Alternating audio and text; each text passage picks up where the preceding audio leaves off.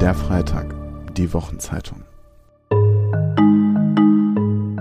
Hallo, ich begrüße Sie zum Freitag-Podcast. Mein Name ist Maxi Leinkauf, ich bin Kulturredakteurin hier beim Freitag und freue mich, dass Sie auch heute wieder dabei sind.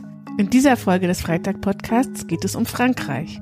Präsident Emmanuel Macron hat es ja gerade zum zweiten Mal geschafft, in den Élysée einzuziehen. Nun kommen die Parlamentswahlen und es geht um viel. Bis vor kurzem ging es ja vor allen Dingen darum, wie stark die Rechten in Frankreich geworden sind, um deren Erfolg. Und plötzlich mischt ein neues Linksbündnis diese Landschaft und auch das Land ein bisschen auf. Was ist da los bei den Franzosen? Darüber habe ich mit Romy Strassenburg gesprochen. Viele Freitagleserinnen und Leser kennen sie sicher. Äh, Romy Strassenburg lebt seit vielen Jahren in Paris, arbeitet dort als Journalistin und sie hat vor einigen Jahren ein Buch geschrieben, Adieu Liberté, wie mein Frankreich verschwand. Sie kennt sich also gut aus mit der Grand Nation und ihren Landsleuten, den Französinnen und Franzosen. Rumi schreibt regelmäßig bei uns über das Land, über Frankreich, Reportagen, Kommentare und wir duzen uns deswegen auch in diesem Gespräch, bei dem ich Ihnen jetzt viel Spaß wünsche.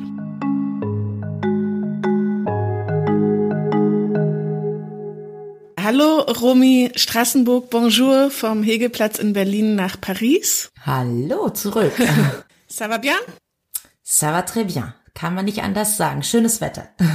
Sehr schön. Hier scheint auch die Sonne. Äh, wir wollen heute ein bisschen über die Stimmung in deiner Wahlheimat Frankreich äh, sprechen, über die ähm, politischen Verschiebungen, aber einfach auch darüber, was die Leute im Moment bewegt, was ihnen auf der Seele brennt. Frankreich steht vor den nächsten Wahlen. Das waren ja gerade erst so eine Art Schicksalswahlen. Macron wurde irgendwie im Amt gerettet, Le Pen verhindert. Aber jetzt geht's schon wieder weiter und eine starke Linke äh, hat sich positioniert. Äh, es ist alles äh, spannend. Oder sind die Leute im Moment eher müde von den Präsidentschaftswahlen? Haben, interessieren die sich eigentlich gerade noch so für Politik? Wie nimmst du das wahr? Äh, naja, ich glaube tatsächlich diese Motivation und die Mobilisierung, die passiert von Seiten der politischen Akteure, die hängt natürlich extrem daran, wie man rausgegangen ist aus diesen Präsidentschaftswahlen. Also ein Macron, der hat natürlich Interesse jetzt auf diesem, auf dieser Welle, auf diesem Schwung irgendwie ähm, zu surfen, drauf zu bleiben und zu sagen, okay, wir rutschen jetzt mal nochmal so durch und machen dann noch schnell die Parlamentswahlen hinterher und äh, ich gehe dann irgendwie äh, los in meine zweite Amtszeit und äh, mache dann mal so ein bisschen hier weiter und äh, regiere so durch. Und ähm, die Linke hat natürlich gleich am Abend der Wahlen gesagt, jetzt geht's bei uns richtig los.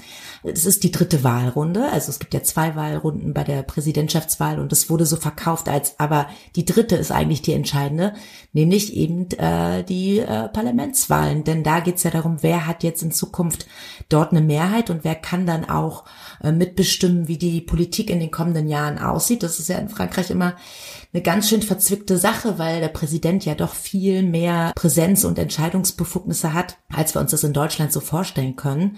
Und äh, ich würde mal sagen, die Linke hat so bisschen gerade ja Jean-Luc Mélenchon als neue Führungsfigur, noch alte neue Führungsfigur, das so ein bisschen verkauft, als hätten eigentlich nur noch zwei Wochen gefehlt, also im, im Wahlkampf zu den Präsidentschaftswahlen. Und dann wäre er reingerutscht in die zweite Wahlrunde und hätte Marine Le Pen sozusagen überholt. Und das ist nicht ganz falsch, weil am Ende fehlten ihm doch sage und schreibe nur 500.000 Stimmen, äh, muss man sich mal vorstellen. Und dann hätte dieses Duell ganz anders ausgesehen. Also wir haben ja jetzt mit Macron gegen Le Pen eigentlich nur eine Neuauflage von 2017 gesehen. Und viele Wähler haben es so empfunden, als hätten sie eigentlich gar keine Wahl. Also sei es nur äh, Pest gegen Cholera, also natürlich gerade die linken Wähler.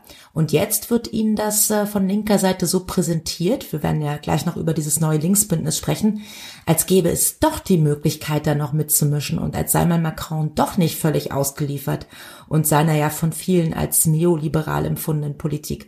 Und das wird jetzt spannend, ob es gelingt, diese, ja, diese Aufforderung, doch den Wandel einzuleiten und sich aufzulehnen gegen Macron, ob das sozusagen äh, Früchte trägt und ob damit äh, viele jetzt dann zur Wahl gehen und sagen, let's go, lass es uns probieren und dem Macron was entgegensetzen. Okay, genau. Also die Frage wird sein, wie stark können vor allem linke Wähler auch mobilisiert werden. Ne?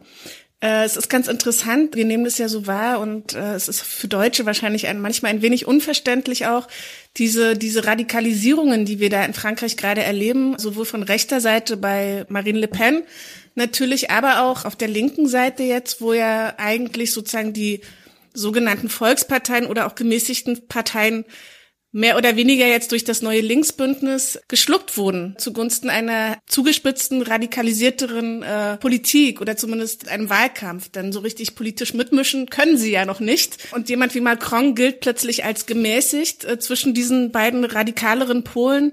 Vielleicht äh, hm. kannst du mal erzählen oder erklären aus deiner Sicht, wie das sozusagen zustande kommt, dass da gerade die die Mitte mehr oder weniger so, so, sozusagen sich aufzulösen scheint und radikalere Bewegungen, die sich um starke Führungsfiguren herum gruppieren, wie eben Mélenchon oder auch Marine Le Pen, äh, da jetzt so einen Aufwind haben.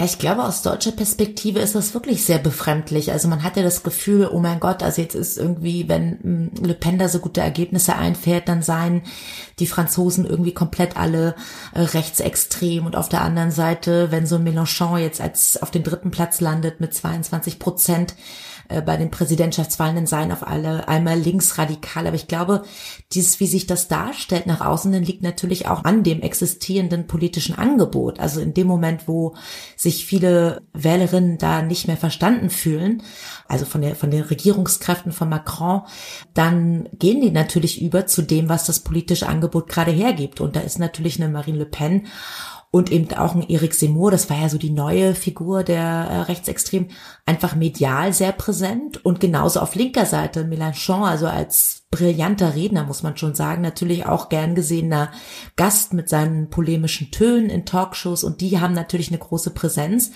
Äh, und Dahingehend ähm, können andere gemäßigtere Kräfte, wie zum Beispiel eben traditionell die Partie Socialiste oder ähm, auf rechter Seite immer die Konservativen, die können da nicht mehr so richtig gegen anstehen. Und so gesehen ist die Stärke dieser radikaleren Strömung einfach auch nur ein Ausdruck der Schwäche der gemäßigteren Kräfte. Und da kann natürlich Macron alle jene, die vor beiden Seiten links und rechts so ein bisschen Angst haben, äh, punkten, indem er sagt, ich bin hier ein Zentrumspunkt, ein verlässlicher. Das hat er ja schon 2017 versucht, indem er gesagt hat, ni gauche ni droite, also weder rechts noch links bin ich. Hat eine Koalition hinbekommen mit dem Modem, also mit François Bayrou und seiner Zentrumspartei. Und da hat der Politologe Alain Denot schon 2016 gesagt, dass im Prinzip Macron jetzt versucht, eine Politik des Extrem Centre durchzusetzen. Also immer dieses darzustellen, dass er ja dafür steht, was überhaupt machbar ist, was überhaupt vernünftig ist und alles andere, äh, wie man eben versucht, rechts und links die politische Landschaft umzubauen. Das ist einfach nur eine illusionäre Spinnerei. Das würde eh nicht möglich sein. Äh, da müsste man ja das ganze System ändern und die Institutionen abschaffen und die europäischen Verträge neu verhandeln. Und das will ja keiner. Das kann auch der Franzose nicht wollen. Und deswegen ist eigentlich nur das Heil des Landes bei ihm zu suchen, also im Zentrum.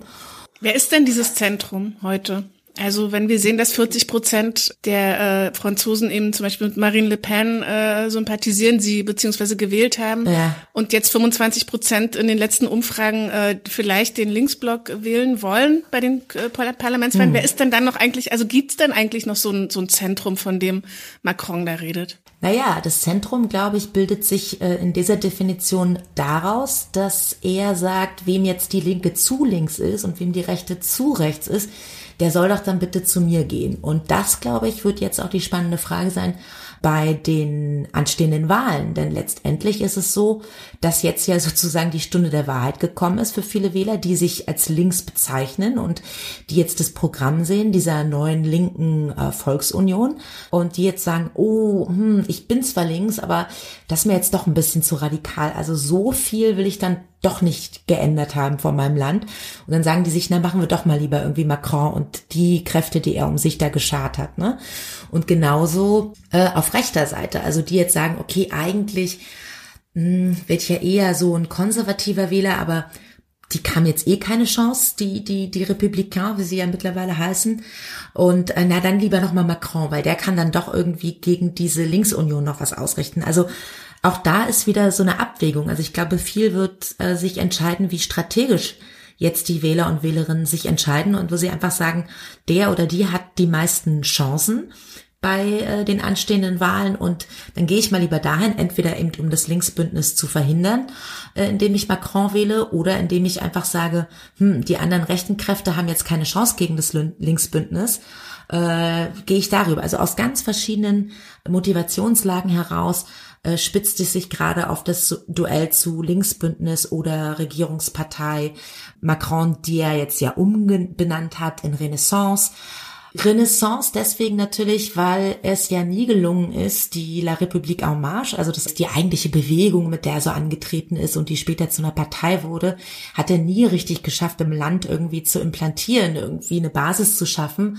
Und das ist, fällt dann einem natürlich bei solchen Wahlen, wo es um Parteien und Parteienbündnisse geht, wie jetzt eben fürs Parlament, total auf die Füße, weil vor Ort äh, dann, wenn man eben ähm, die Kandidaten da wählt in den Wahlkreisen, da geht es dann schon darum, ob ich Leute habe, die irgendwie bekannt sind. Und da ist dann zum Beispiel die Partie Sozialist nach wie vor immer noch stark äh, die da ihre äh, Figuren hat. Das sind auch die Republikaner stark, aber eben auch, äh, ja, also Rassemblement National von Marine Le Pen. Also, dass man vor Ort Leute hat, die bekannt sind und die man eben wählt und die jetzt nicht irgendwie eben für diese Präsidentenfigur Macron wählen oder Le Pen äh, und so weiter. Und das wird jetzt die spannende Frage. Ähm, kriegt er das hin noch irgendwie mit seinem Renaissance, dass die Leute damit was anfangen können? Und da werden sich ja äh, François Bayrou äh, mit Modem noch anschließen und auch zum Beispiel ähm, Edouard Philippe, der mal Premierminister unter Macron war und der so als neue Zukunftszentrumsfigur gilt und sich auch so präsentieren will. Denn, das ist vielleicht auch nicht äh, den Deutschen so ganz klar, in Frankreich darf man nur zweimal als Präsident antreten. Also Macron ist jetzt nach dieser Wahl danach dann aus dem Spiel und das ist natürlich klar, dass deswegen die anderen jetzt schon in die Startlöcher gehen und gucken, ah, hm, wie präsentiere ich mich, wen unterstütze ich mich und schielen dann alle schon so ein bisschen natürlich auf die nächsten Präsidentschaftswahlen in fünf Jahren. Hm. Das klingt jetzt äh, erstmal mit so vielen Namen und so vielen verschiedenen äh, äh neuen äh, Movements und Strömungen. Das äh, ist ein bisschen verwirrend. Ähm. Unübersichtlich, total unübersichtlich. Ich gebe es jetzt. Total unübersichtlich.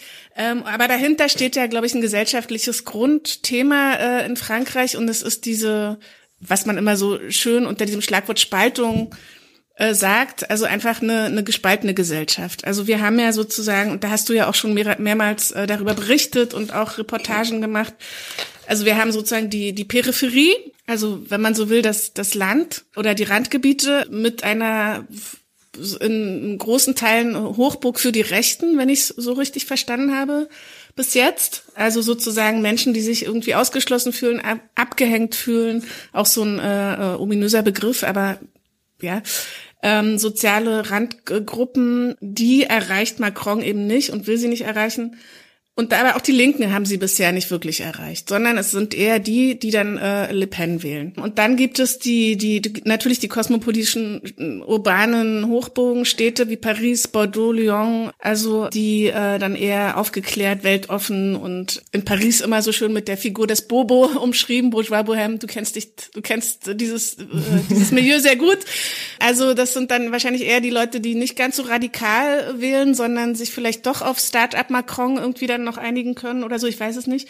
Egal welcher Kandidat da jetzt irgendwie wieder antritt oder so, wer, wer vertritt dann eigentlich oder wer erreicht dann eigentlich wirklich diese Menschen, jetzt mal abgesehen von Le Pen, äh, die sich ausgeschlossen fühlen. Also ist und ist das überhaupt jetzt noch ein Thema? Also nachdem Macron sozusagen Le Pen abgebügelt hat und wieder so über allem irgendwie schwebt. Also wie wie soll das dann eigentlich äh, weitergehen mit diesen sozialen Friktionen? Oh, ja, genau. Also, also, man kann man kann schon Verwerfung sagen und ich glaube, dass es dass das ähm, sich sehr deutlich abgezeichnet hat schon bei den Gelbwesten-Protesten, die ja quasi vor Corona ganz schön an Fahrt aufgenommen hatten und ist natürlich eine Bewegung ähm, auf der Straße. Da ist ja so eine Pandemie dann tödlich und so eine Ausgangssperre logischerweise und ähm, die haben eigentlich tatsächlich, wie du sagst, total gezeigt, wie extrem gespalten das Land ist und welche unterschiedlichen Lebenswelten sich da aufzeigen. Ja, also wenn ich äh, hier in Paris äh, von Prekarität oder von Bohème spreche, dann ist das ja auch eine selbstgewählte äh, Bohemian äh, Attitude, nenne ich es mal, und ein gewähltes Prekariat, weil ich zum Beispiel in den Medien arbeiten will oder eben äh, vielleicht ausgestattet mit einem Erbe von meinen Eltern einfach mal sage, okay, jetzt geht's mir hier um so einen Lifestyle, ich bin irgendwie links und äh, ich, äh, ja, ich habe irgendwie Werte und Überzeugungen und bin so moralisch allen überlegen. Wir kennen das ja auch ein bisschen aus, aus Deutschland, diese Kaviar-Linke oder Toskana-Linke.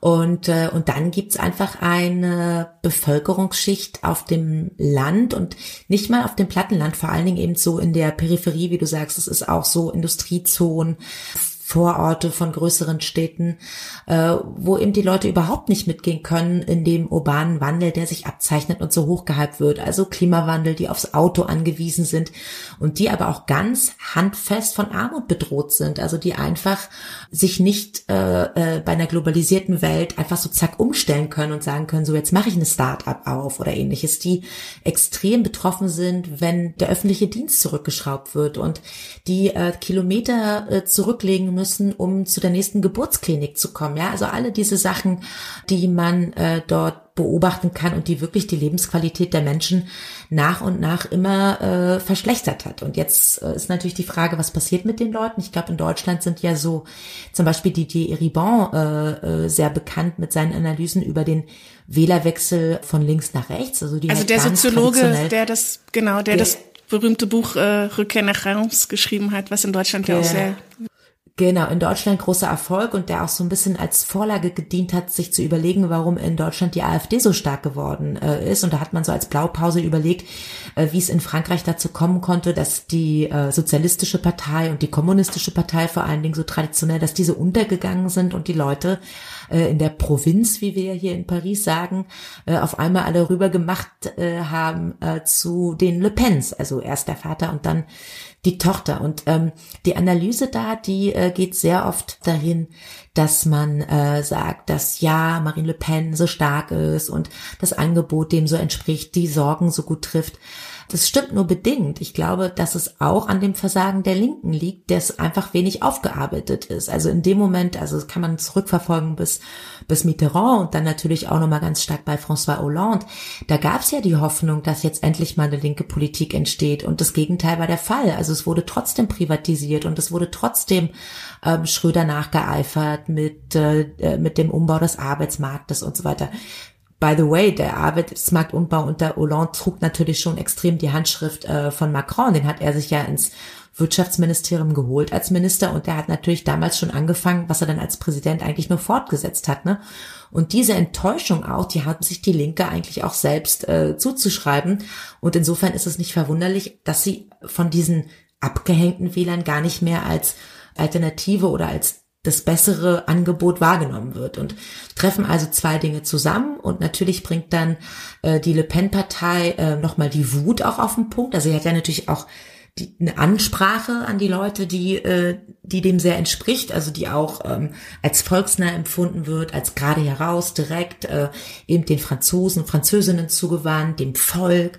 Ähm, und das ist, äh, das ist schon ein, ein großes Problem. Und jetzt sehen wir eine zweite Figur, wir hatten von diesen großen Figuren gesprochen, eben diesen Jean-Luc Mélenchon, der ebenfalls so versucht, auf so einen Volkstribun äh, zu, zu, zu, zu gehen und sich als äh, Figur zu äh, behaupten, der allerdings jetzt von diesen urbanen äh, Milieus und diesen linken Milieus eben eher als unsympathisch empfunden wird und, und nicht so als den, den man dann eigentlich letztendlich als Führer haben will. Das ist ein großes Problem für ihn. Also da würde dir jetzt sicherlich der eine oder andere Politikredakteur unserer Zeitung widersprechen. Bei uns ist beim Freitag ist Mélenchon sehr beliebt. Ähm, genau, aber was ich was ich total interessant finde, ist sozusagen viele Analysten haben ja gesagt, dass eine Politik Le Pens in keinster Weise äh, den ärmeren Schichten helfen würde, wenn sie Präsidentin geworden wäre. Ne? Also das ist ja sozusagen, da ist ja viel Populismus dabei. Absolut. Aber jetzt, um nochmal auf die neue, auf diesen neuen Linksblock zu kommen, Mélenchon hat es ja geschafft, die, die Grünen, also ökologischen Kräfte, die Partie Sozialist und eben Kommunistische Partei und sein eigenes Bündnis irgendwie miteinander zu vereinen jetzt für diese neue Wahl. Aber was bieten die denn sozusagen jetzt diesen Milieus an, von denen wir gerade gesprochen haben, Gelbwesten und so weiter, Peripherie, also die ja tendenziell als auch sich nicht unbedingt äh, in erster Linie für Klimafragen zum Beispiel interessieren, ne? sondern eher für Kaufkraft, für Lebenshaltungskosten. Absolut. Was kann Absolut. denn dieser neue also, linke Block denen anbieten, sozusagen, damit die vielleicht äh, jetzt künftig eher links als rechts wählen? Also gibt's da gibt's da wirklich Ideen, die realistisch oder die die ankommen in diesen Milieus? Ja, also äh, man muss natürlich vorweg äh, schieben, weil ich gerade äh, über Jean-Luc Mélenchon gesprochen habe, dass er zwar als Typ vielen nicht sympathisch äh, äh, erscheint, weil er so ein bisschen egoman ist, mal auftritt, also äh, zur brillanter Redner, aber ja, ein bisschen arrogant rüberkommt. Ähm, aber natürlich das Programm, das äh, begeistert dann schon viele Linke, äh, die aus der, aus, aus der grünen Ecke kommen, die auch aus der kommunistischen Ecke kommen. Und daher ist natürlich dieses neue äh, NUPS, also diese Nouvelle Union äh, Populaire Écologique et Sociale heißt es, insofern interessant, als dass die echt versuchen, einen Spagat hinzubekommen und dass die was vorgelegt haben, wofür man erstmal mal äh, ein paar Stunden braucht, um es durchzuarbeiten, nämlich tatsächlich so um die oder ich glaube sogar genau 650 äh, Vorschläge zum Umbau von Frankreich. Oder muss ich mal die Kollegen vom Spiegel widersprechen, die äh, über Mélenchon geschrieben haben, äh, er sei eben der, der äh, Demagoge, der jetzt hier Premierminister werden will und so weiter. Die schrieben, äh, kein Traum ist für die französische Linke zu wild, um nicht geträumt zu werden. Nun haben sie endlich wieder jemand, der ihnen verspricht, was sie hören wollen.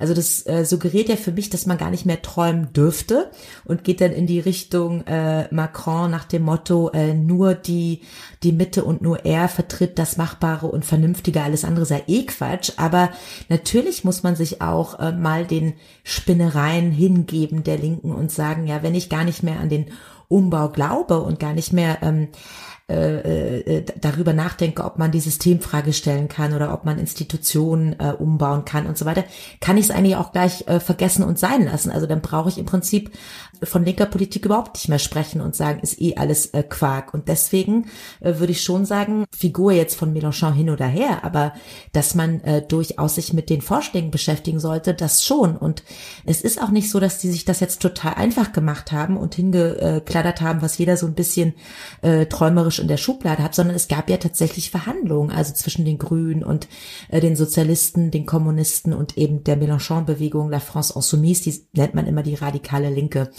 Und da kommt man zu Punkten, die äh, durchaus mal äh, von den deutschen Linken auch näher betrachtet werden könnten. Da liegt ja eine eine Union äh, der der linken Kräfte wirklich äh, gerade überhaupt nicht äh, greifbar. Brauchen wir ja gar nicht drüber sprechen, was die Außenpolitik angeht und überhaupt die die die, Nein, die, die SPD hat äh, gesprochen. Kanzler. Ja, ganz genau. Also das, die Grünen das, sind in der Regierung. Also es ist schon richtig. in Deutschland. Ja. Ja, richtig, das schon, aber ich rede eher von, von den Linken natürlich und das, was sich da jetzt gerade für, für Gräben ergeben äh, im Hinblick auch auf die Ukraine. Aber nehmen wir es jetzt mal ganz konkret, was die äh, Vorschläge angeht. Also da gibt es natürlich was zum Umbau des öffentlichen Dienstes, ganz großes Thema. Also da äh, allein von diesen äh, über 600 Vorschlägen betreffen über 100 den öffentlichen Dienst, ja, also ähm, äh, gegen die Privatisierung, also all das, was Macron ja vorschwebt, also Beamte, ja, also Lehrer, äh, das Krankenhaus, das alles, äh, Ausbau der Kita-Plätze. Also das sind alles Sachen, die äh, mit der sozialen Absicherung zu tun haben und die natürlich auch der Armut, der drohenden Armut entgegentreten sollen. Und das in Zeiten mit einer äh, unfassbaren Inflation ähm, finde ich schon interessant, sollte man drüber nachdenken. Äh, auch was die Demokratie angeht, da hat ja Frankreich ein ganz großes Problem, auch mit dem Wahlsystem. Diese berühmte sechste Republik, von der gesprochen wird, also die Überwindung ähm, der ganzen Konstruktionsfehler, die eigentlich in der fünften Republik äh, schon verankert sind sind. Also Eigentlich auch die Abschaffung des, des Präsident, also dieses Präsidialsystems, oder? Wenn ich es richtig absolut, verstanden habe. Absolut. Ja. Also das, das ist, das ist ja wirklich was, was noch an Monarchie erinnert, ja. Also dass der Präsident im Prinzip vertikal von oben nach unten äh, bestimmt, was das Land hier äh, machen soll. Und und da wollen die äh, wollen die raus. Die wollen also das Wahlsystem ändern und auch das Mehrheitswahlrecht dann nochmal angehen. Dann haben wir natürlich typisch linke Dinge da drin in dem Wahlprogramm, also Gleichheit, äh, Mann und Frau, Diskriminierung, äh, Gender, all diese Sachen. Da ist natürlich ein bisschen erwartbar. Wo es spannend wird, ist tatsächlich, was das Internationale angeht, die Europäische Union. Äh, da gibt es tatsächlich viele Gräben zwischen den einzelnen äh, Parteien. Äh, und da war ja Jean-Luc Mélenchon immer das Schreckgespenst, der sofort rangehen will und die Verträge neu äh, verhandeln, äh, der im Prinzip lange auch für den Frexit stand, also für den Austritt Frankreichs aus der Europäischen Union. Da hat man sich jetzt tatsächlich darauf geeinigt, dass man so ein bisschen ähm, ja schwammig versucht zu sagen, wir wollen eine Europäische Union, die ähm, diesem Produktivismus und diesem liberalen Kurs ein Ende setzt und eben äh, ökologisch, demokratisch, solidarisch sein soll. Gut, das wollen auch noch andere in Europa. Da muss man natürlich gucken, äh, was da tatsächlich möglich wäre. Aber was klar ist, wenn ich mir das angucke, wäre äh, mit einem Premierminister Mélenchon und mit dem Linksbündnis hier an der Regierung äh, Macron in Europa erstmal ein bisschen gehandicapt, ne? weil ihm immer dann national hier die Regierung im Nacken sitzen würde.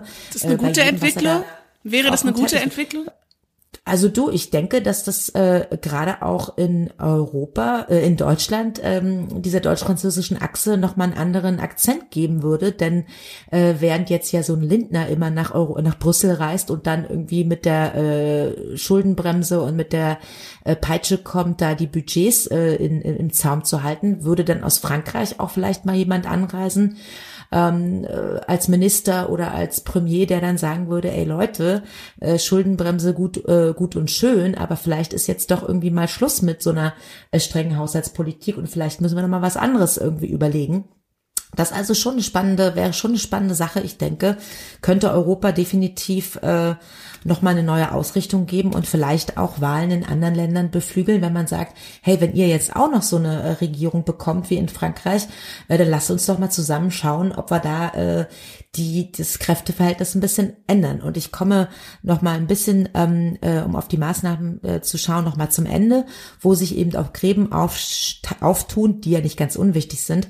Energiepolitik, ne? Also da gibt's einige ähm, gerade auch bei den Kommunisten, die jetzt sagen, hey Leute, aber raus aus der Atomkraft wird nicht, wird nicht so schnell gehen, äh, müssen wir vielleicht doch bedenken, wenn wir CO2-neutral äh, sind und andere äh, wie die Grünen, die da halt echt äh, raus wollen und eher die, die, die, die Linie äh, der deutschen, der deutschen Grünen fahren.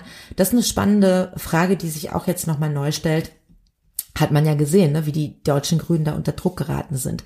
Also eine ganze Menge an, äh, an Maßnahmen, die hier auf den Tisch gelegt werden und die Frage, würde ein Präsident Macron äh, das Ding komplett blockieren, ne? also in dieser berühmten Kohabitation, in diesem, in diesem Zusammenleben, was eigentlich nichts mehr bringt und alle sind irgendwie lame duck und kommen nicht vorwärts. Also er äh, könnte es als Präsident, ne? Präsident der Exekutive, äh, könnte er natürlich sozusagen sogar sein Premierminister aushebeln, oder? Genau, könnte er schon, dass er sagt, äh, da wird nichts irgendwie passieren von dem, was da die Regierung machen will.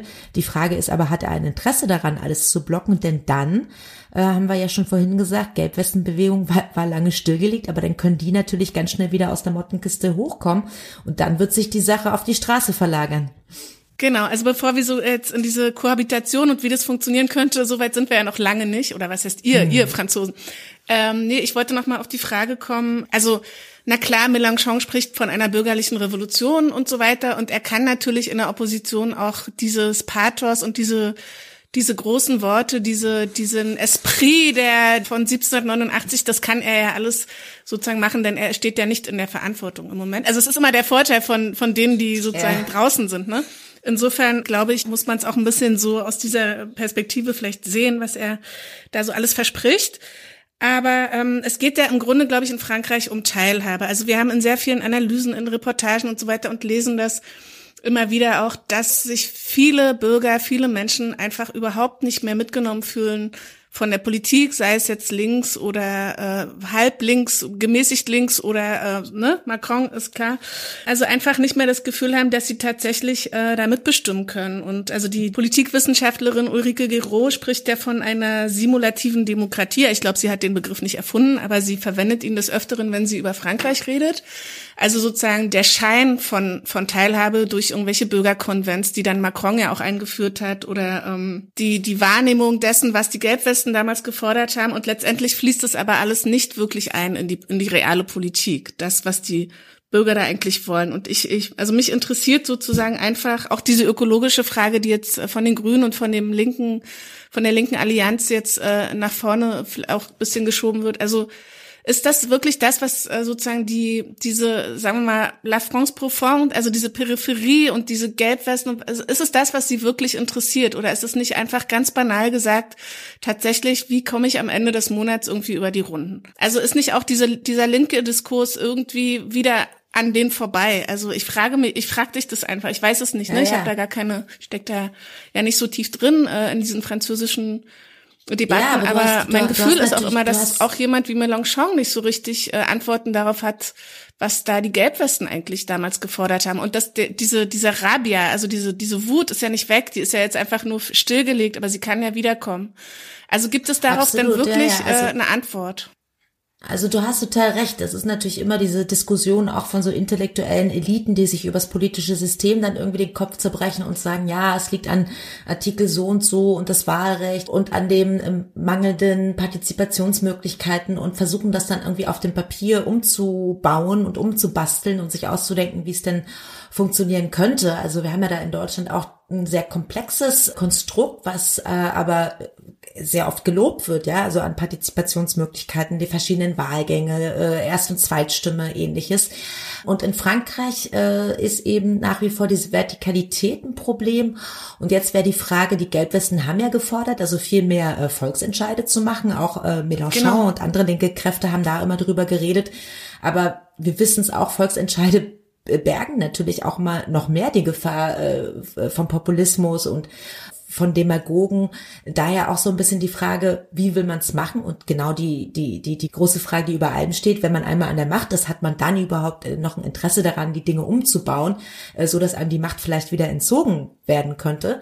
Und daher äh, ist natürlich das auf dem Papier, was jetzt auch bei Nübster zu lesen ist zum Thema Umbau des politischen Systems und der Demokratie und Partizipation, mir erstmal ganz schön. Aber wenn Sie jetzt äh, an der Macht sind. Auch die Frage, wie durchsetzbar überhaupt.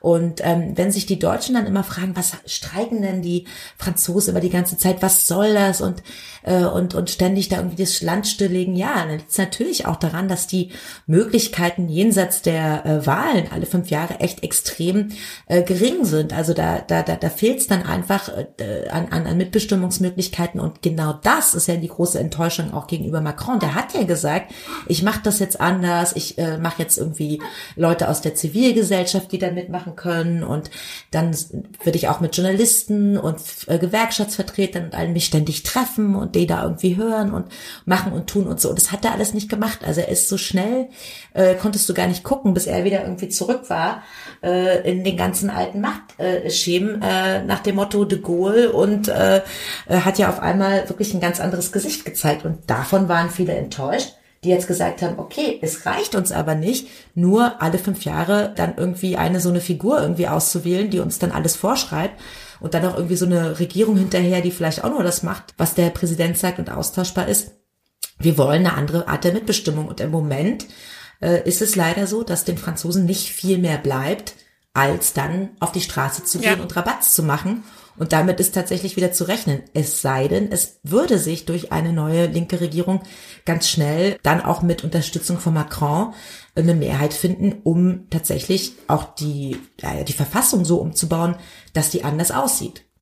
Ja, ich würde gerne noch mal kurz auf die Mentalität so ein bisschen zu sprechen kommen. Du hattest vorhin ja auch von Reformierung gesprochen. Für mich ist immer ein bisschen so ein Widerspruch oder einfach ein Rätsel, was du vielleicht lüften kannst oder lösen kannst mit deinen vielen Jahren jetzt äh, ähm, Erfahrung in Frankreich und auch mit deinem Blick von außen als Deutsche. Das ist ja auch noch mal irgendwie total interessant. Da hat man ja auch eine gewisse Distanz wahrscheinlich trotz allem immer noch zu der äh, anderen Kultur. Also ich habe manchmal so den Eindruck, einerseits sind die Franzosen, also wenn man so verallgemeinern kann überhaupt, sind sie auf eine Art sehr konservativ. Also sie wollen eigentlich, dass sich möglichst wenig ändert. Also vor allem natürlich an ihrem an ihren Errungenschaften, an ihrem Wohlstand. Das ist sehr typisch menschlich. Das ginge den Deutschen sicherlich auch so. Aber also sobald irgendwie im Spiel ist, dass die Rente um ein Jahr erhöht werden soll oder um zwei, sind sie auf der Straße, ne? So. Das kann man sich in Deutschland gar nicht so vorstellen. Also bei uns ist die Rente ja mit 67 und die, und die äh, äh, Franzosen wollen, dass sie irgendwie auf 60 äh, bleibt ja. oder zurückgeht. Also das ist schon irgendwie dann auch noch mal ein anderes Extrem. Und reformen muss man ja, also reformieren muss man ja einen Staat auch von Zeit zu Zeit. Frankreich ist hochverschuldet und so weiter. Also darüber könnte man ja sicher auch jetzt nochmal sprechen, müssen wir aber nicht in die Tiefe gehen. Andererseits sind, haben sie dieses revolutionäre Gestus und dieses Pathos, ne, und wollen, dass sich eigentlich alles ändert. Also so diese, diese, diese beiden äh, Seiten oder Pole dieser französischen Mentalität, die würde ich doch gern noch mal so ein bisschen von dir entschlüsselt mhm. kriegen. Ja, ja, also es ist eine gute Beobachtung, die ich auch gemacht habe, als ich in Frankreich gelandet bin sozusagen und habe äh, das wirklich äh, immer, also auf der einen Seite überhaupt nicht verstanden, dieses ständige Streiken und auf die Straße gehen und Rabatz machen.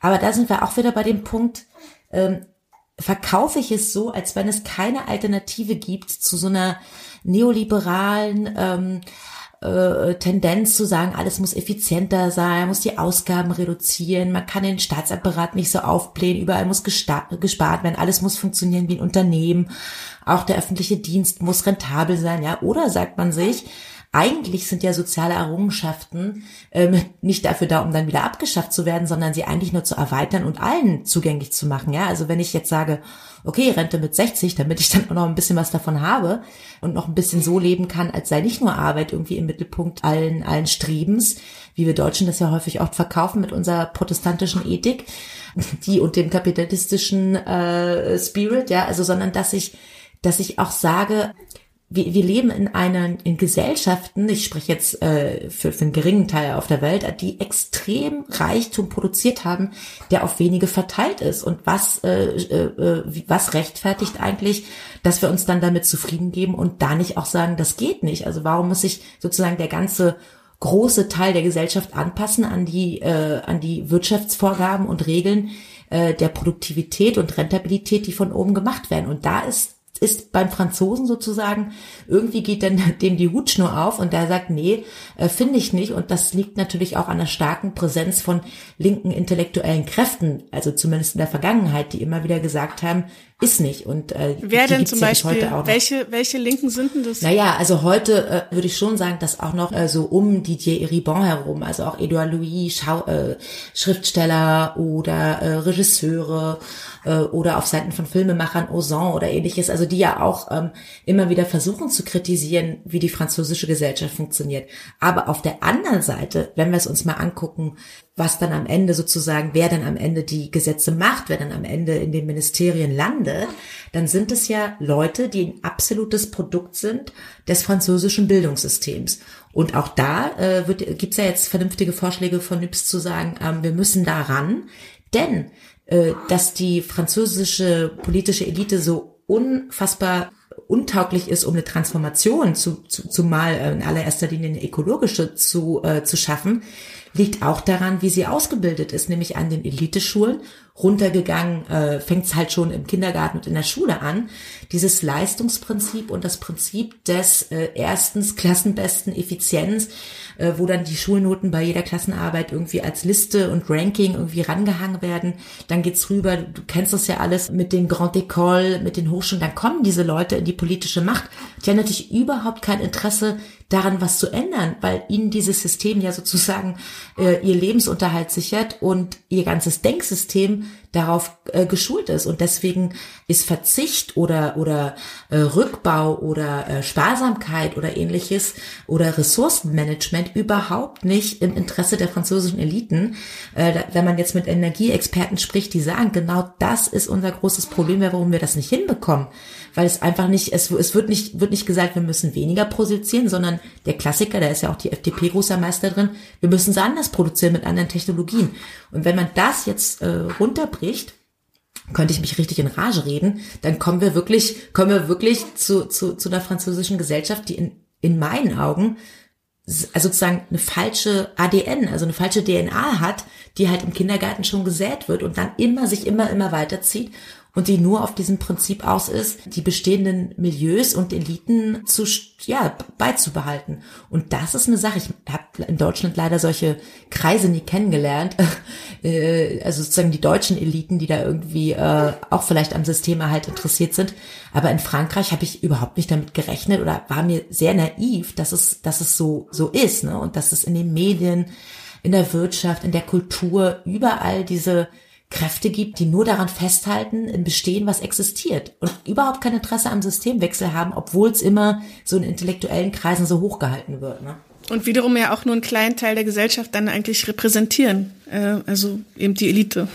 Ja, absolut, ähm, absolut. Und da sich jetzt Gehör zu verschaffen, ist ja den Gelbwesten teilweise gelungen, aber auch nur mit, mit quasi mit den Ausschreitungen und Gewalt.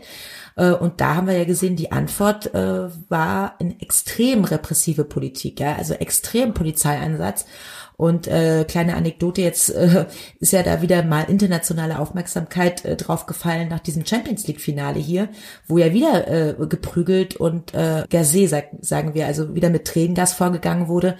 Und da muss man sich wirklich auch mal aus deutscher Perspektive, äh, äh das war ja bei uns beim G20 so, aber das passiert hier mal regelmäßig und das ist an der Tagesordnung mittlerweile. Und so hält man dann auch die Massen irgendwie äh, fern, indem man da mit Tränengas und mit äh, Geschossen vorgeht. Äh, ja, also das ist schon, ist schon eine harte Nummer. Man kann sich ja nur noch an Sarkozy erinnern, der damals mit dem Kercher durch die Banlieues wollte und so weiter. Aber du würdest sagen, das hat sich jetzt auch sozusagen unter Macron nochmal massiv verschärft. Also diese, diese Härte der Polizei. Der Polizeichef von Paris steht da massiv in der Kritik auch hat sich extrem verschärft, ne? Also gerade durch die Gelbwesten-Proteste, äh, weil es einfach eine neue Art der Demos war. Also Gewerkschaften, ja, und so, die demonstrieren ja angemeldet, da kennt man die Strecke und dieses quasi fast Guerillahafte, also auch äh, über soziale Medien sich dann hier und da mal zusammenfinden in der Stadt, das hat die auch einfach überfordert, ne, die Leute.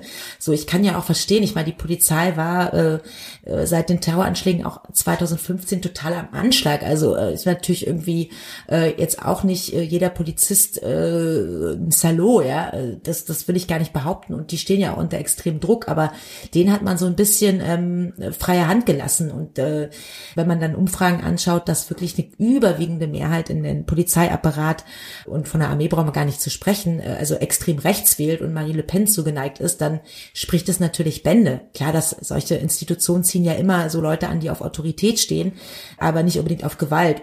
Das hat, das äh, muss ich schon sagen, hat mich auch selber extrem betroffen gemacht. Also dass Frankreich sozusagen von Amnesty International mehrmals verwarnt wurde in den letzten Jahren wegen solcher äh, extrem Polizeigewalt und Einschränkung der Pressefreiheit. Also es ist wirklich mhm. im Land der äh, angeblicher Liberté, Egalité, Fraternité äh, eigentlich nicht vorstellbar und hat mich extrem enttäuscht auch.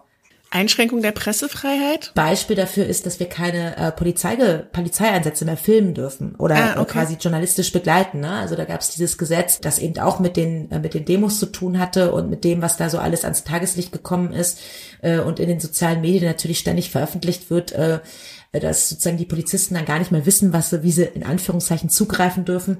Und da, da gab's äh, gab's auch einen großen Aufschrei darüber.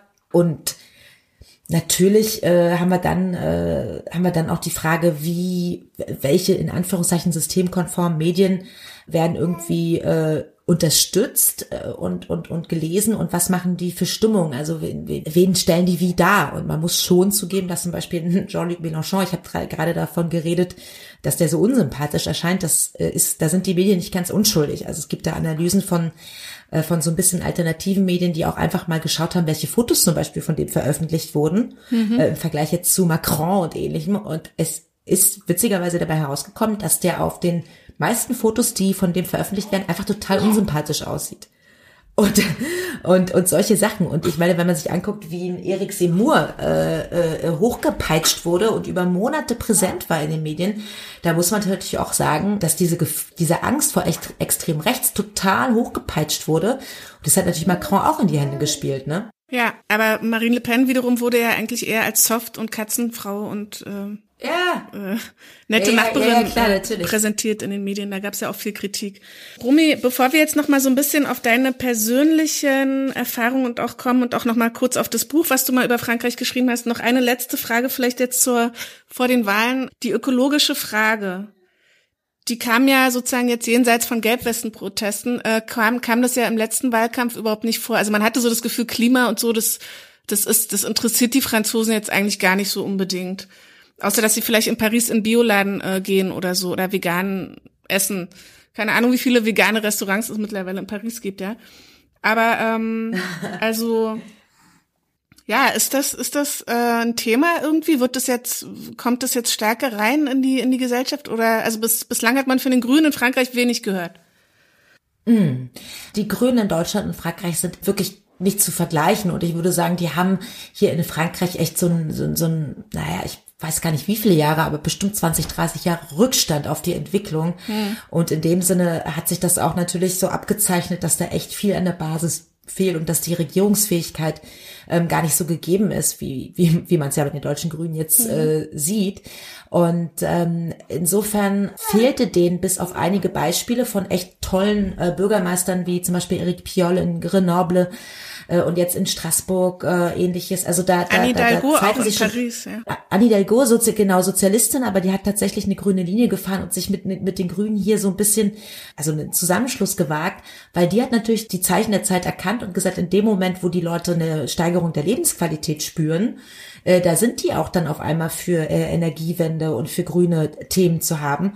Und das ist ja, äh, wenn du, wenn du jetzt mal wieder nach Paris kommst, äh, werden wir mit dem Fahrrad unterwegs sein, aber das ist ja echt hier in Paris extrem spürbar. Also wird ja langsam zu so einer Vorzeigestadt für Mobilität und für ähm, Fahrradstadt und ähnliches. Und hier ist es spürbar und die Leute sehen, Ey, Wahnsinn. Also ich, ich merke wirklich bessere Luft, die Wege sind kürzer, ich hab, ich, ich kann irgendwie äh, Homeoffice machen, wenn ich, wenn ich auf mein Auto verzichte und das hat ja alles durch die Pandemie auch nochmal extrem zugenommen. Also wirklich die, das, das Gefühl, die Lebensqualität nimmt zu. Und auf der anderen Seite, ich komme nochmal zurück bei Gelbwesten, ja, also eine extreme Skepsis gegenüber einer anderen Klimapolitik, weil man das Gefühl hat, äh, es, also es hilft nur den Leuten in der Stadt und es bestraft alle die, die ja eigentlich normalerweise sozusagen eh jeden Tag irgendwie mit Landwirtschaft zu tun haben und die da echt drinstecken und die aber mit so einem, also mit so einer neuen Politik bestraft werden, weil das, was sie eigentlich äh, brauchen, alles teurer wird. Ja.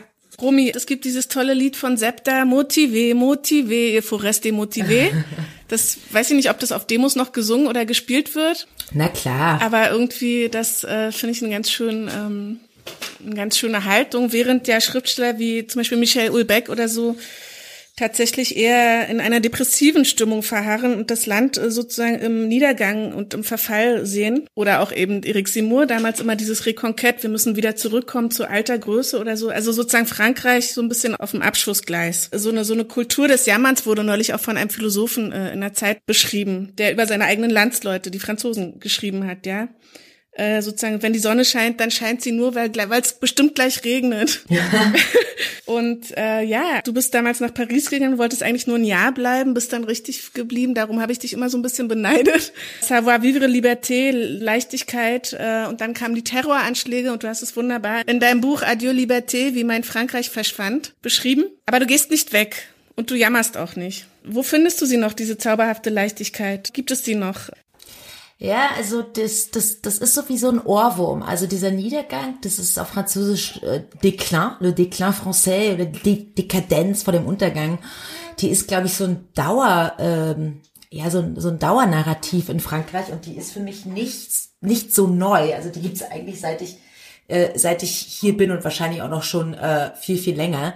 Ich glaube, um diese dekadente, etwas mondäne, aber eher auch so untergangsmäßige, melancholische Haltung beneiden vielleicht die Deutschen auch die, die Franzosen so ein bisschen, weil ähm, es liegt natürlich in dem, also in, in dieser in dieser Haltung ja auch so dieses bisschen und nach uns die Sinnflut.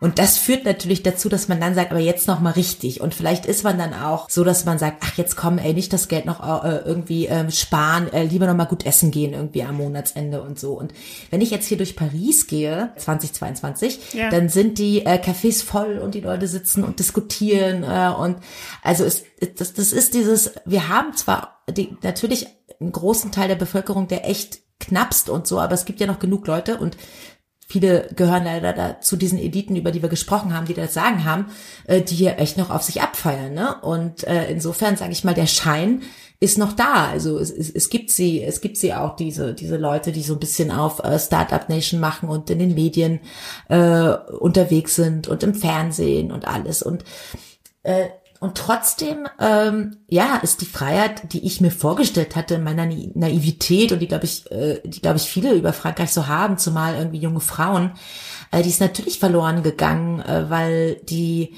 äh, weil die Terroranschläge uns nochmal ein neues Level äh, eingebracht haben an Angst auch, ganz, ganz, ganz banal, also ganz banale Angst äh, zu sagen, was, wenn jetzt hier wieder was passiert. Ich meine, es ist wirklich nicht ganz ohne. Also die, die über 300 Toten, ähm, ja, die zu beklagen sind und die ja dazu führen, dass man dass man wirklich paranoid auch teils wird, ne? Und die Präsenz, glaube ich, von Armee, die ist für Deutsche immer extrem überraschend, wenn man so am Bahnhof ankommt und erstmal so mit dem Maschinengewehr begrüßt wird. Ist immer noch unter so? dem Eiffelturm, Ja. Hm. ja Ja, unter dem. Eiffelturm flanieren will und so weiter. Das ist so dieses, dieses Gefühl von verlorener Freiheit. Und auf der anderen Seite natürlich ist es eine Tendenz, die gar nicht unbedingt was mit der französischen Mentalität zu tun hat, sondern mit dem, mit dem Zeitgeist. Also ich habe davon geredet, dass, dass Dinge unsicherer werden. Also in der Weltlage sehen wir es gerade äh, ganz extrem, äh, dass unsere Arbeitsverhältnisse sich auflösen und dass wir in, äh, äh, dass wir prä mehr prekär äh, leben müssen und damit auch so eine Art, also Sicherheit zum Beispiel hängt ja sehr viel mit Freiheit zusammen. Also in dem Moment, wo ich wo ich mich nicht sorgen muss, äh, um, um wie ich mein Monatsende noch so rumkriege und was ich am Monatsende noch im Einkaufskorb habe, bin ich ja auch ein Stückchen freier. Und, und das, was uns, und das habe ich eigentlich versucht zu beschreiben mit Adieu Liberté, was uns so als absolute Wahlfreiheit, du kannst alles werden, vom Tellerwischer zum Millionär, du musst dich nur anstrengen. Ne? Also diese äh, Meritokratie, wie man sie auch auf Französisch nennt, das Ja. hat alles nur mit deinem eigenen Verdienst zu tun, dass die einfach äh, Quatsch ist, weil uns dieses System total unfrei macht. Ich vergleiche das immer mit mit den Gauloise-Zigaretten, ne? Das äh, weiß ja auch. Also wir haben wir wir haben wir im Prenzlauer Berg auch äh, früher gesessen als Studentinnen und und das toll gefunden. Dieses Liberté toujours stand ja immer groß drauf. Ne? Rot oder blau? Und ich meine, rot natürlich. Ja, natürlich. Und, äh, und beim, beim klar, äh, Gulbas Rouge. Und beim, beim Rauchen ist es ja ähnlich. Es vermittelt dir das Gefühl ähm, der absoluten Freiheit, ja. Also es ist einfach cool, du kannst es machen, es ist ungesund, aber scheiß drauf. Aber am Ende, wenn du natürlich abhängig bist, hat sich richtig an den Eiern. Und, äh, und das, das, das, das weiß man ja, also dass das eigentlich das genaue Gegenteil von unfrei ist. Und so empfinde ich auch unser, unser derartig, äh, derzeitiges Gesellschafts- und Wirtschaftssystem. Ja? Also es, es, es vermittelt dir die Freiheit, du kannst alles machen, es liegt nur an dir selbst und macht dich eigentlich aus dem Grund total unfrei, weil äh, weil du natürlich unter also unter so einem Druck stehst und wenn du den Kriterien nicht entsprichst, die gerade an an an an Rentabilität und an an an an dem Neuen sozusagen entsprichst, dann bist du halt raus aus dem Ding. Und insofern ist ist ist das, was ich was ich mit Adieu Liberté gemeint habe, also dass eigentlich die die uns vorgegaukelte Freiheit immer weniger geworden ist und dass ich mich, klar ist auch eine Altersfrage, ne? Also dann, dann hat man Kinder, ist auch deswegen schon nicht mehr ganz so frei. Äh, aber dass, dass, dass, ja, dieses, dieses, dieses Frankreich, was ich mir fantasiert ha habe, erstens gar nicht so wahrscheinlich nie existiert hat, aber zweitens auch immer weniger existiert und nur in einigen ja, schönen Momenten auch, wenn man dann so durch Paris spaziert oder auch mal wieder einfach cool essen geht oder bei seiner Familie ist, bei der französischen und die versucht irgendwie trotz allem, trotz aller finanziellen Nöte irgendwie noch echt eine coole Käseplatte so aufzutischen und auch wenn sie aus dem Supermarkt kommt oder so, dann denke ich wieder, yeah, ey, ihr wisst, ihr, ihr habt's doch echt verstanden so. Ihr wisst doch echt, wie man lebt. Und, und da sehe ich wirklich beim Franzosen, ich bin mit französischen Freunden, wir sind am Essen, wir reden eine halbe Stunde über diesen Wein, wie toll der war oder über das Brot, wie, wie lecker das jetzt war oder über diese eine Boulangerie oder was man da gekocht hat oder so, ja. Und, und das ist schön. Also das ist schön, dieses sich doch irgendwie äh, begeistern können auch irgendwie für Dinge und äh, trotz aller sozusagen existenzieller Nöte findest du das auch auf dem Land zum Beispiel. Ja, also das, das, das, das ist wirklich eine Sache, die, die die Franzosen dann schon so, so ein bisschen einfach wissen, ja, also sich an diesem Savoir-vivre, das, das ist dann, dann doch wieder irgendwie ein Klischee, was stimmt. Und das gibt mir immer noch so ein bisschen Hoffnung tatsächlich. Du bleibst in Frankreich. Ja, ich, ich, man hat es jetzt am Ende gehört. Also ich habe ja diesen Ja. kleinen Deutsch-Franzosen, der macht gerade also ein bisschen Rabatz und will auch schon auf die Straße gehen gegen Macrons nächste Rentenreform. Aber ja, also ich, ich, ich bin trotzdem happy, dass ich hier so die Sachen, die ich ja auch an, an Deutschland mag und die, äh, die hier weiter so leben kann und auch versuche so ein bisschen zu mixen einfach, ne? Also zu sagen, ähm, die guten Dinge, die ja doch auch mitunter, äh, manchmal dauert es länger, ne? Und ist mehr horizontal äh, in Deutschland. Wir kennen das aus der Schule, diese leidige Gruppenarbeit, nervig, ist mir aber manchmal lieber als hier so der Frontalunterricht und einer sagt, wie es geht und alle machen es, äh, müssen es machen. Das ist ja, geht ja ganz vielen so, die zwischen zwei Kulturen leben. Man denkt sich immer, ach, wenn man die zusammenschmeißen würde, ey. Aber wir haben ja bald den, den TGV von äh, Paris nach Berlin in sieben Stunden und dann können wir öfter mal ins andere Land fahren und von Paris aus sternförmig ausschwirren in die Provinz und in die anderen äh, in die anderen Orte und ja, so lange quatschen wir noch weiter über über äh, Deutschland und Frankreich und wenn es denn das Linksbündnis hier in Frankreich schafft, dann kann man ja auch mal in Deutschland noch mal ein bisschen schauen, was da geht und was man machen kann an, an politischen Neuerungen. Très bien. Rumi, ich danke dir sehr. Merci beaucoup. Du, ich danke dir. Und ich hoffe tatsächlich, dass die Freitagleser weiterhin auch so äh, fleißig Frankreich begeistert und auch Frankreich kritisch bleiben, weil es mal echt tolle Kommentare gibt und ihr habt echt viele Leserinnen, die sich äh, gut auskennen mit Frankreich und die auch äh, mir kritisch gegenübertreten und sagen, das hat nicht gestimmt oder das könnte man anders und besser sehen. Und ähm, das macht einen, äh, macht einen auch wirklich Mut, um da weiter zu gucken und gute Reportagen versuchen zu schreiben und, und Analysen und so weiter. Also wir schauen mal, wir schauen mal auf die Parlamentschaftswahlen und dann ähm, geht's weiter. A bientôt. Tschüss. Tschüss, meine Liebe. Tschüss. Das war der Freitag-Podcast, in dem diesmal Romy Strassenburg zu Gast war und über die Lage und die gesellschaftliche Stimmung in Frankreich gesprochen hat. Und wenn Sie keine neue Podcast-Folge mehr verpassen wollen, dann abonnieren Sie den Freitag-Podcast doch gleich bei Apple Podcasts, jedem anderen Podcatcher Ihrer Wahl und auch bei Spotify. Machen Sie es gut, au revoir und bis bald.